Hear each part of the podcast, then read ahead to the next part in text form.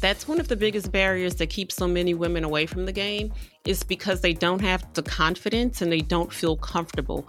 Golf is a game of invitation. You get invited to play, and a lot of times women aren't invited because it's automatically assumed that you do not play.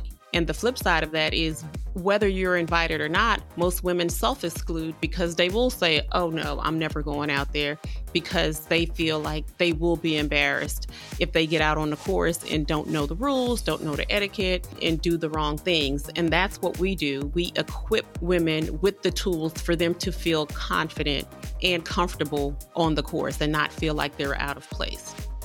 Welcome to the Mod Golf Podcast, where we speak with the influencers, disruptors, entrepreneurs, and innovators who are shaping the future of golf. If you're a regular listener, welcome back. If you're new to the Mod Golf Podcast, thanks for joining us.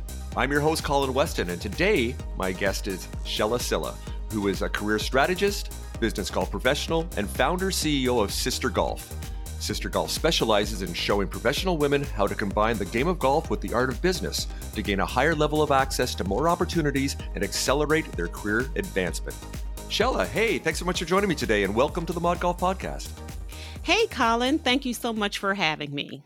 It is my pleasure. So, uh, you and I, our, our, relationship, we were a, a, LinkedIn relationship, weren't we? We met there and talked back and forth, jumped on a Zoom video call a week or so ago. And I said, You got to be on the podcast. So, I, I begged you to be on because I love your story. So, here we are. So, with that, to kick things off here, Shella, could you tell us a bit about your personal and professional backstory and what led to the creation of Sister Golf? Sure. So, the reason the whole concept for Sister Golf ever came to fruition is because my background is actually in finance. I'm a finance major. That's what I majored in in college, went to the great University of Miami, and immediately afterwards started my career in banking. So, after a short stint um, working as a credit analyst and doing loan underwriting, I quickly matriculated up the ladder and became a business banker and was responsible for bringing in loan relationships into the bank. And part of that responsibility was bringing in new loan production of half a million dollars every month to the bank as well as deposits of 200,000. Now, because I had colleagues and counterparts that had done this successfully and I had gone through the training program, I thought with my personality that it was going to be an easy task and quickly found out, quite to the contrary, that it was actually quite hard getting people to move their banking relationship, even if you had amazing and spectacular features and offers. And what I ended up doing was working super, super hard, doing all of the things that they tell you to do, which is attend networking events and build your centers of influence and get referral sources. And I would work my fingers to the bone and wear holes into the soles of my shoes, knocking on doors, really trying to bring in those new clients and was failing miserably at it. But found that my colleagues and counterparts were kind of knocking it out the park. They were making it look a lot easier than what I was doing. I found that particularly my male colleagues they would be leaving on a regular basis at 3 p.m. to go play golf. And at the end of the month, when we had our sales meetings and they put everybody's numbers up on the board, I was at the bottom and they were consistently at the top, just knocking it out of the park, closing $750,000 a month, a million dollars a month. And I was wondering how they were doing it, particularly since I felt like I was working harder than they were. And it wasn't until one of my coworkers pulled me to the side and said, Shella, you should play golf with us. And I didn't see the connection at the time, but he sort of drove the point home by telling me, look, that's where the connections are made. You need to play golf with us. And while I had no interest in doing so at the time, I did want to be successful. I did want to succeed. So I begrudgingly decided to enroll in golf lessons. And once I did, two things happened. One, I actually discovered that I enjoyed it. And two, the relationship between myself and my colleagues actually improved. And long story short, I'll fast forward. The next time the bank sponsored a local charity golf tournament, I decided to go ahead and participate. And once I did that, I found that I was the only female and there were a hundred guys. Wow. And what that did was immediately made me stand out. So when you stand out, of course, everybody wants to come over and hold a conversation with you and start talking. And that led to the creation of the relationships that turned into referral sources that in the span of a few months went from me barely able to make my numbers to being a member of the million dollar club where I was closing over a million dollars in deals a month. Wow, so, I, I, I, love that story. So, for context here, Shella, what year was that about that you uh, first picked up a golf club? That was about 2000, 2001. Okay. All right. So I, am very interested to hear then, as an entrepreneur, of where you are now. Let's kind of fill in the gaps here of the last 20 years. Hard to believe it's, it's that long you've been going at this and had success in scaling this up and refining it. Um, so, as an entrepreneur and being an entrepreneur myself, we're always looking for the gaps or opportunities or the pain points. And you just named some of those. But when did you decide to take that entrepreneurial leap to go from this has now allowed me to be part of that million dollar club and really help me crush it in my business? Perhaps I'll just stay with this. What was that catalyst for you or that turning point, that inflection point that you decided that you were then going to develop a business out of this, what became Sister Golf? Great question, Colin, because I get that a lot, and people seem to think that from one day to the next, you leave corporate America and you immediately become an overnight success as an entrepreneur. It really was a long progression. Actually, the idea or the impetus for Sister Golf came to me in 2002 but I really didn't pull the trigger and incorporate and go full steam ahead with the vision for Sister Golf until 2013. So it took a long while. And what actually made me do it was I was listening to one of these motivational speakers or entrepreneurs that said if you have a business idea, if you have a passion and years go by and it does not leave you, then it's something that you know that you have to pursue. And that's exactly what happened to me because it started way back in 2002. And due to circumstances, I was still working in corporate America. I haven't left the corporate America world yet at that point. I was still working full time and wasn't able to make the transition over. So, a number of things happened in between the time that the idea came to me and I saw that it was something that could be beneficial to women to the point that I actually made the pivot and actually incorporated Sister Golf and went full ahead in full steam with my vision. One of the things that entrepreneurs need to understand is before you take the leap, there's a lot of steps that you need to take to prepare before doing it because there is going to be a period of time where you're building the business and there are no revenues coming in and you need something to sustain you so that you're not pressuring the business in order for it to succeed. Because what that leads is for you to do is end up taking shortcuts and doing things that are detrimental to the business and do not move the business forward. So, from the time that I had the idea, I stayed in corporate America up until about 2009. And then in 2009, right around the time that the real estate recession took place, the bank that I was working for at that time actually went into receivership and I got laid off. And one of my business clients who I had financed several commercial real estate deals for approached me and wanted me to become their business partner. So I actually did that first. So that was my first entree into entrepreneurship. However, what we ended up doing was not where my heart and my passion lied.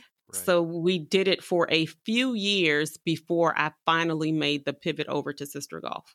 See, so it certainly was transitional, and you, have just given some fantastic advice for entrepreneurs because on on the podcast, it really is about golf, but it is about entrepreneurship. So I've managed now to get lots of people that listen to it that are entrepreneurs, whether they're very advanced or seasoned entrepreneurs, or they're just starting out or liking the idea, uh, want to dip their toe in it. So giving advice like this or just nuggets of wisdom are so helpful. So I, I, really do appreciate that of what you talked about there, that you need to transition that to make sure there's something there, as you've found there, want to call it product market fit or customer validation, or having those years to build up your network and and test the idea to to refine it before you went all in and to see that it was actually a workable business model rather than just a, a cool idea or a hobby.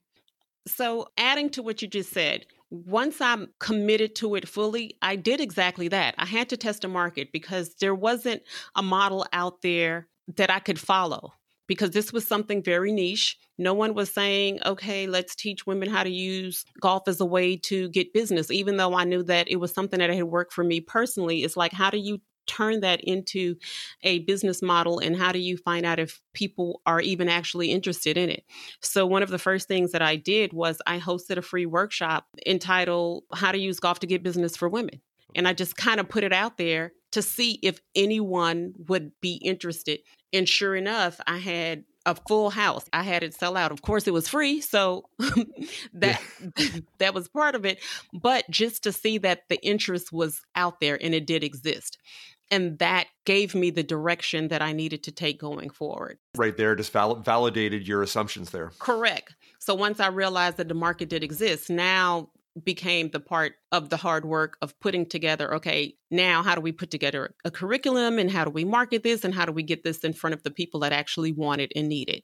That's when the work began and a big part of it for me is because what i was doing is so different than say leaving a big accounting firm and then going to hang up my shingle and becoming a self proprietor as an accountant, everybody knows what that product offering is. A large part of what I spent a lot of time doing was educating people. Well, what is Sister Golf and what is your product actually, and differentiating it between just a company that teaches women how to play golf, but really, golf is a byproduct of what we're actually doing. We're equipping you with the tools to have more visibility, have more connection, and be able to close the deals through those relationships that are created. So, golf was just a tool to get you there. Right. So, of course, if you don't know how to play, we do need to teach you how to play, but we're just not strictly come to us and we teach you how to play golf. Come to us and we teach you how to leverage it to help you catapult your career. So you actually have several steps along that journey or that funnel to get them through from being not a golfer at all to then they're comfortable being on the golf course, etiquette, pace Correct. of play, rules, so they can fit in. Because we very well know that one of the biggest barriers for diversifying the game and inviting people that have not been felt welcome before is the fact that it is so incredibly intimidating. And as far as an experience for the first time you're actually on a golf course. Absolutely. You hit the nail on the head. That's one of the biggest barriers that keeps so many women away from the game is because they don't have the confidence and they don't feel comfortable. Golf is a game of invitation. You get invited to play. And a lot of times women aren't invited because it's automatically assumed that you do not play.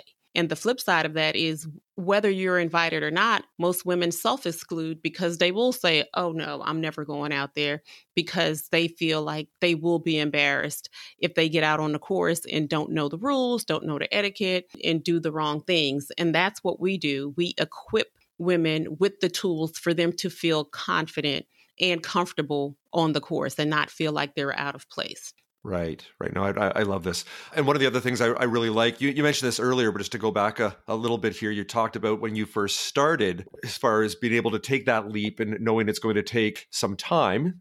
Sometimes it may take a month, it may take a couple of years. You never know as far as those milestones to start generating enough revenue that it becomes a sustainable business. And a lot of startups will, over 80% of them never do, as we as we know, that you've embraced something that I just came across a, a couple of months ago, uh, introduced to an article through McKinsey, and it was called The Three Horizons of Growth. And believe me, in our earlier entrepreneurial endeavors, I wish I would have known this a little more. And it sounds like this was baked in with you, where those you talk about that first horizon is what are you doing right now to make money that uh, is paying the bills and getting things done.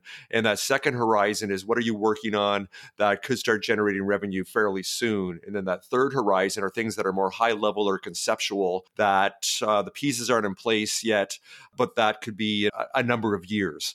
And it sounds like you think that way, and that's added to your success. I, I think that would be fair to say. Would you believe in that type of approach? Oh, I definitely agree with that because if you're too focused on just making the ends meet and being able to pay your expenses, then you can't do the right things that are necessary to provide value in your business. And then you get caught up in maybe cutting corners. And then you also get off focus because anything that is revenue generating, even if it's different from your actual focus, you have a tendency to navigate towards that just because it's an income source.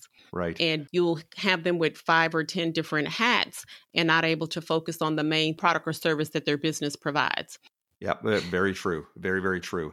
I also find this interesting as far as when you started off with the insights of gathering data and, and having conversations, having that free meetup there where you really saw that you had something, there was some interest. When you first started, as far as your business, how did you go about, let's see, even your pricing model or your service offering or even your accessible market? Now, you're based in, uh, in Birmingham, Alabama. Is that correct? I am. Is that where you're focusing your market on? Yes.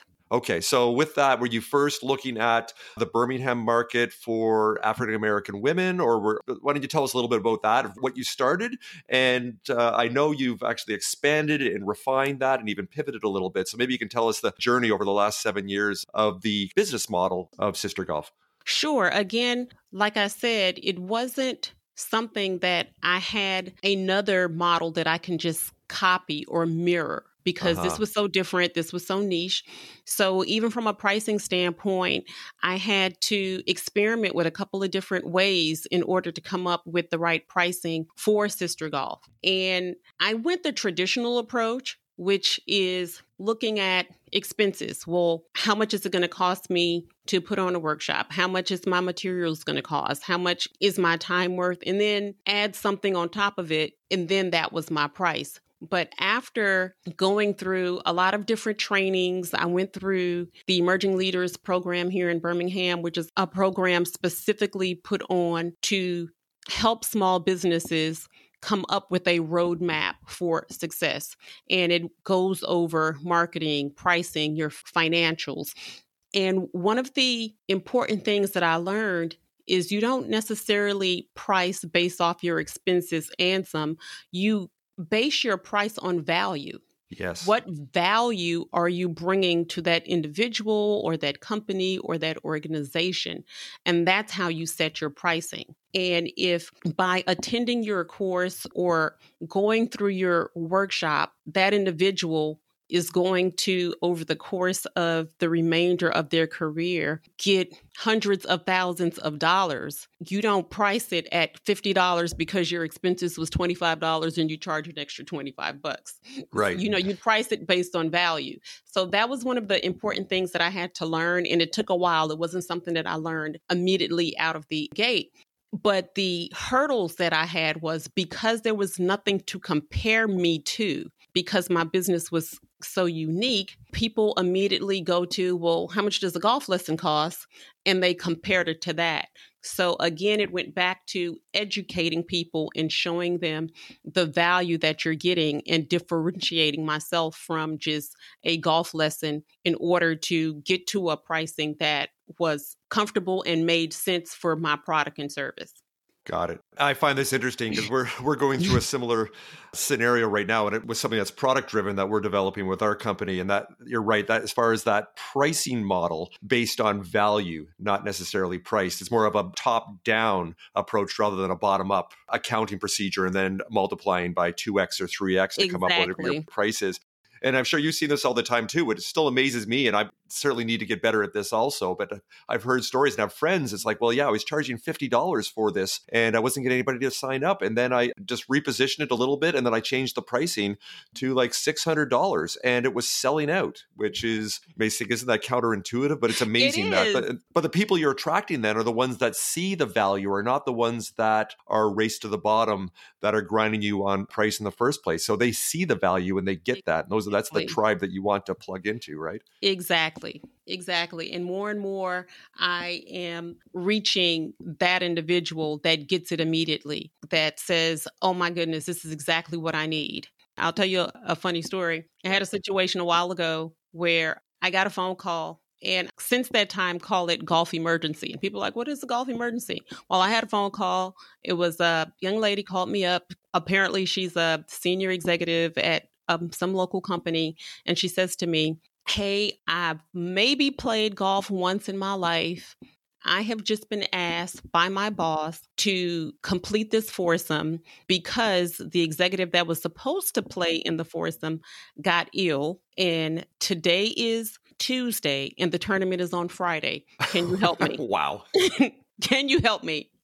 And so I was like, oh, wow, she's having a golf emergency. And what I try to tell people is don't wait until it gets that late because if you are an executive or if you are in any type of management or sales position, at some point, whether you expect it or not, you're going to get asked. And it's better to be prepared than not prepared. So there wasn't a whole lot that I could do for her. I knew that we could go over some things and at least have her comfortable with the landscape and know what to expect. But in three days, there's not a whole lot that you can do if you've never played before or no. only played once in order to go out and successfully make it through a whole 18. Well, perhaps if you have more people asking for that type of thing, like I said, there's only so much you can do. Maybe that's a new product or service that you can introduce here. Maybe I've got something rather than calling 911, maybe you package it as Golf 11. Maybe that's oh, what it is. That's the, emer- the emergency service that you provide is Golf 11. Yes. Yes. There we go. If you want that, you can have it. There I don't know go. if it's any good or not. I'll let you decide. If it's not any good, I'm not. I'm not offended. We'll, it's okay. We'll do a crash course and we'll get you ready to go in 24 hours. But that will cost you a premium, and you will have to be willing to commit to devoting a whole 12 hours. before it actually uh, all goes down. You got to put in the work, right? Otherwise, the Golf One One service will not be held responsible for the results that yeah. come out the other side of it.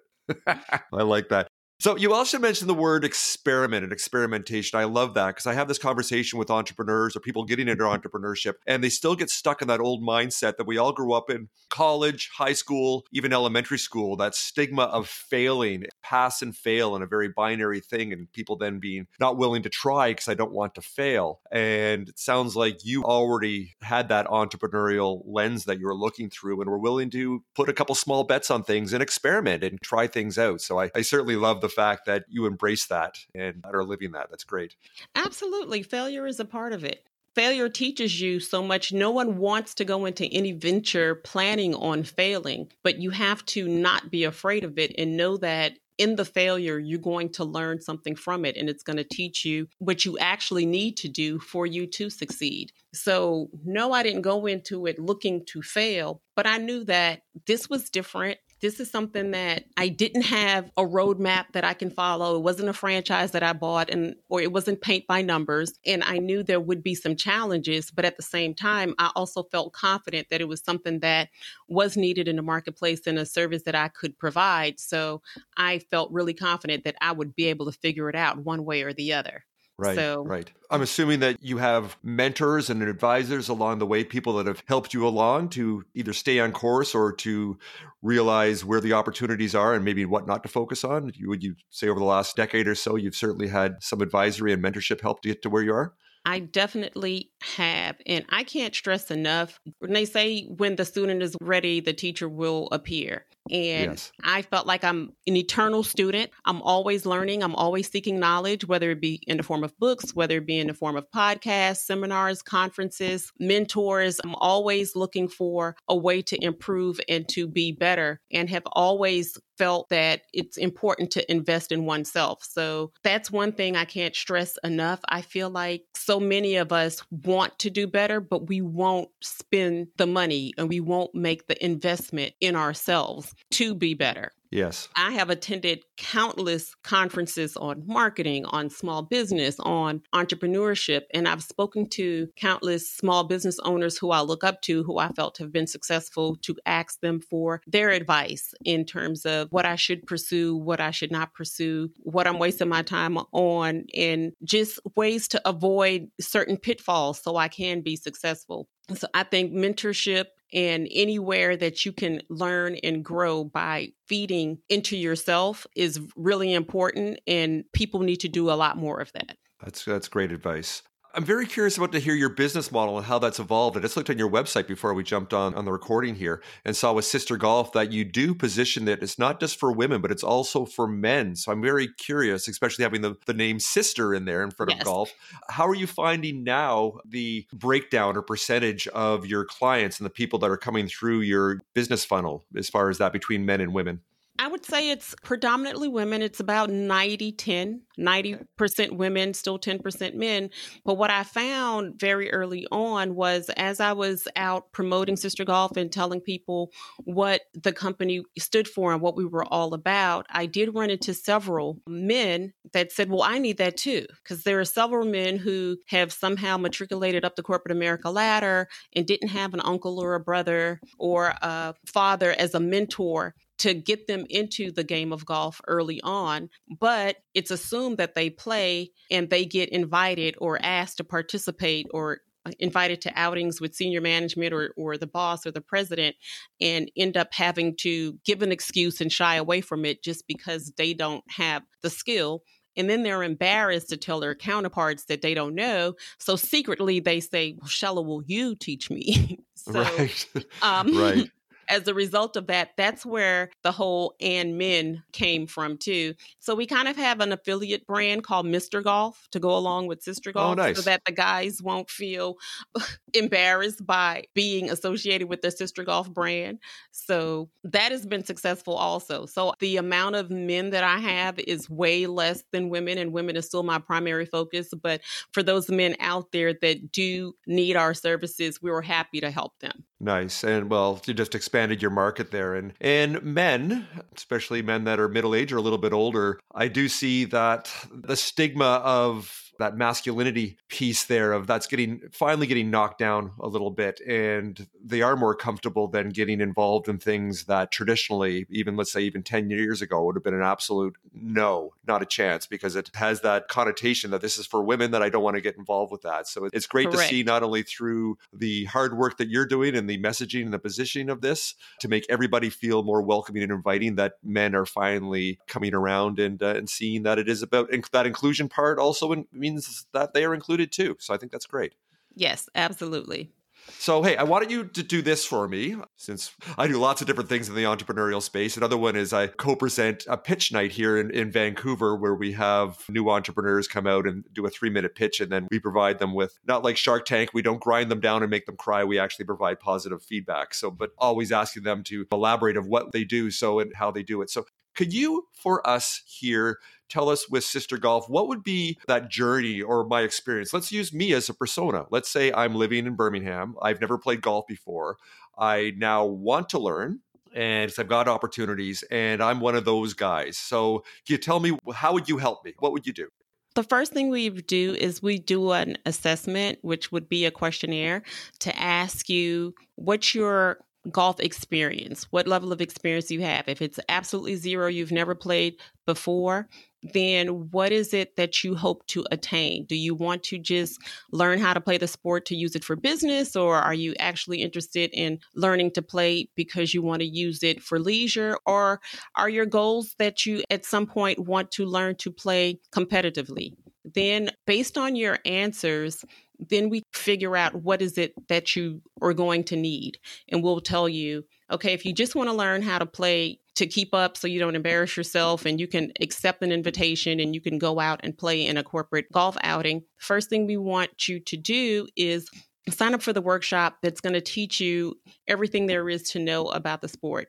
And what that is, is the golf fundamentals from the fact that golf is typically played over 18 holes. Typically, it's, it plays to a par of 72, although all courses don't play to a par of 72. Some of them are 71. But just go through all of the different nuances, the different types of golf courses, We'll go through equipment, we'll go through attire, we'll go through all of that. And that can either be in a group session or that can be in a one on one type of workshop.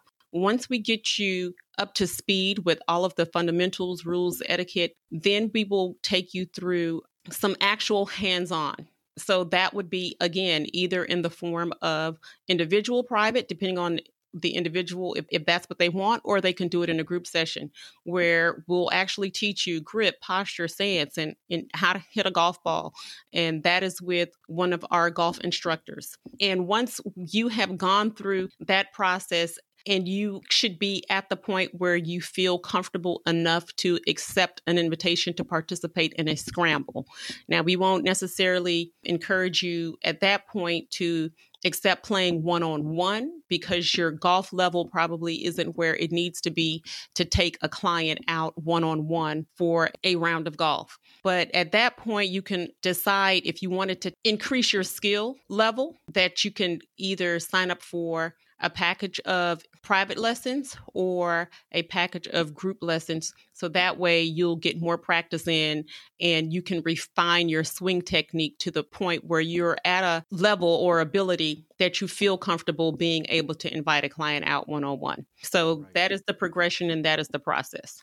Got it. And uh, you touched on a few things there.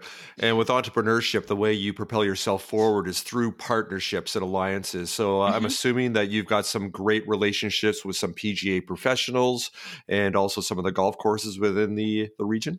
Yes, so I do have a partnership slash collaboration with Highland Park Golf Course, which is a centrally located, oh, excuse me, centrally located. There you go. golf course here in Birmingham. I have a great relationship with them. I also work with the golf pro there that is on staff. And I also have a young lady for my women who prefer to deal with a female instructor who is a graduate of Samford University and played on their golf team. And she does a lot of the instruction for our ladies. And I do some of it, but most of what I do is on the professional development side. Right, right. Well, I was going to ask you that if you had uh, a PGA professional that is a woman, and I'm glad to hear that because that makes complete sense. On some of the other podcast episodes I've had where we're talking about growing the game from that diversity and inclusion piece, and one woman I've had on the podcast, and at the time her role was the senior director of diversity and inclusion for the PGA of America. She's now actually moved up and promoted into another role, but still okay. with the overarching mandate to grow not, not only for women but to grow the game and diversify it. And and she's used that analogy of if you want to be one, you have to see one. So rather than having some middle aged guy or a bunch of them actually teaching younger women how to play, it's you know that still is intimidating. It's like, well, where are the people that look like me, that sound like yes. me, that dress like me, that have the same interests as me? So uh, that's critically important. It sounds like you've figured out that piece uh, a while ago. Yes, I like that a lot. And while I do have some women that don't mind whether it's a male or a female, I do have some that are particular and have asked me specifically that they wanted a female instructor. So once I realized that that was really important, I made sure that we had that available. Got it. Now, you've been at this for long enough. You've got enough data on this and have seen the trends and how things are, are moving and emerging. Have you found over the last couple of years that your clientele, are they getting a little bit younger, even coming right out of college? Or do you find because of the financial position of where they need to be, they're a little bit older? What, what are you finding there? Let's say, let's say over the last five years or so, are, are things trending in one direction or the other and getting a bit younger? What, what are your thoughts on that? I don't see that it's trending younger only because the need is great whether you are an entry level or you're a mid level. I see a lot of the mid level women who really feel like this is something that they need and this is something that they've been needing for a while. And the younger women, they just get it. So when they hear it, they're like, oh, yeah, let me do this now and take advantage of it early on in their career. I actually encourage if there are young women and they have the opportunity to take up the sport in college for them to do it then, because once they enter into the corporate world, then they have a leg up. But I'm finding it pretty even for entry level women and women who've been at their careers for, let's say, average five to seven years already. Got it. So I'm also curious too. You've had quite a bit of time to experiment with this and, and see what works on, let's say, the marketing side what's your customer acquisition strategy? How do you find potential people, or, or is it all inbound? Is it word of mouth? Do they come to you? Why don't you talk about that a little bit, where you found you've had the most success in getting the right people uh, aligned with you, interested in uh, involved with Sister Golf? A lot of it is referral, a lot of it is word of mouth, but I also do social media marketing, but primarily through LinkedIn where the majority of professional women, that's where I find them on LinkedIn, particularly those who are in male dominated industries or who are in any type of sales role or relationship manager capacity. So if you're an account executive, an account manager, or relationship manager, those are typically the clients that come to me the most. But I also have clients who are like attorneys or who are in the construction industry or who are in the tech industry where they find that it's very heavily male dominated and a lot of conversation is centered around golf. Those are the clients that I normally get, and those are the ones that I target on LinkedIn. I also do some Facebook, but like I said, the majority comes from referral or word of mouth. And the other way that I acquire clients is through social media marketing. Right. And well, that's where we found each other is, is through LinkedIn because you've been very active and and the presence you have there, I will say it's very genuine and supportive. It, it's not salesy at all and it, it works. That's what attracted me to reach out and, and, get in touch with you because of the type of messaging and the support that you're providing through the platform. And I'll, i say LinkedIn has really improved over the last couple of years. I think it's awesome now where a couple of years ago people would make jokes about it, but it's really a place to have really authentic conversations and connections with people. And it just really, it, it works quite well. Well, I thank you a lot for that, Colin. I'm glad to know that I'm not coming across as spammy or salesy. My goal really is to expand the game and bring more women to the game and actually help women at the same time because for so long, golf has been a way that men have used to create connections, get deals, get promotions, and women have been left out, and largely due to the fact that we self exclude. So, really, it's just about me trying to expose, educate, and get more women active and participating in it so they can reap the benefits that the men have been reaping. Absolutely. And you couldn't position this at, at, a better time. The fact you've already put in the work and have been at it for a couple of years with Sister Golf. As you know, that market is expanding exponentially. Women now being more empowered, having even more discretionary income, having more professional opportunities and having other groups. It's not just you, you're just one of the bricks in this awesome wall now. And there's groups like Latina Golfers out of Los Angeles and Women of Color Golf out of Tampa and some other groups. Women's Golf Day that they're going to be doing for the fourth year, I think. Maybe it's the fifth year. I think it's the fourth year in June.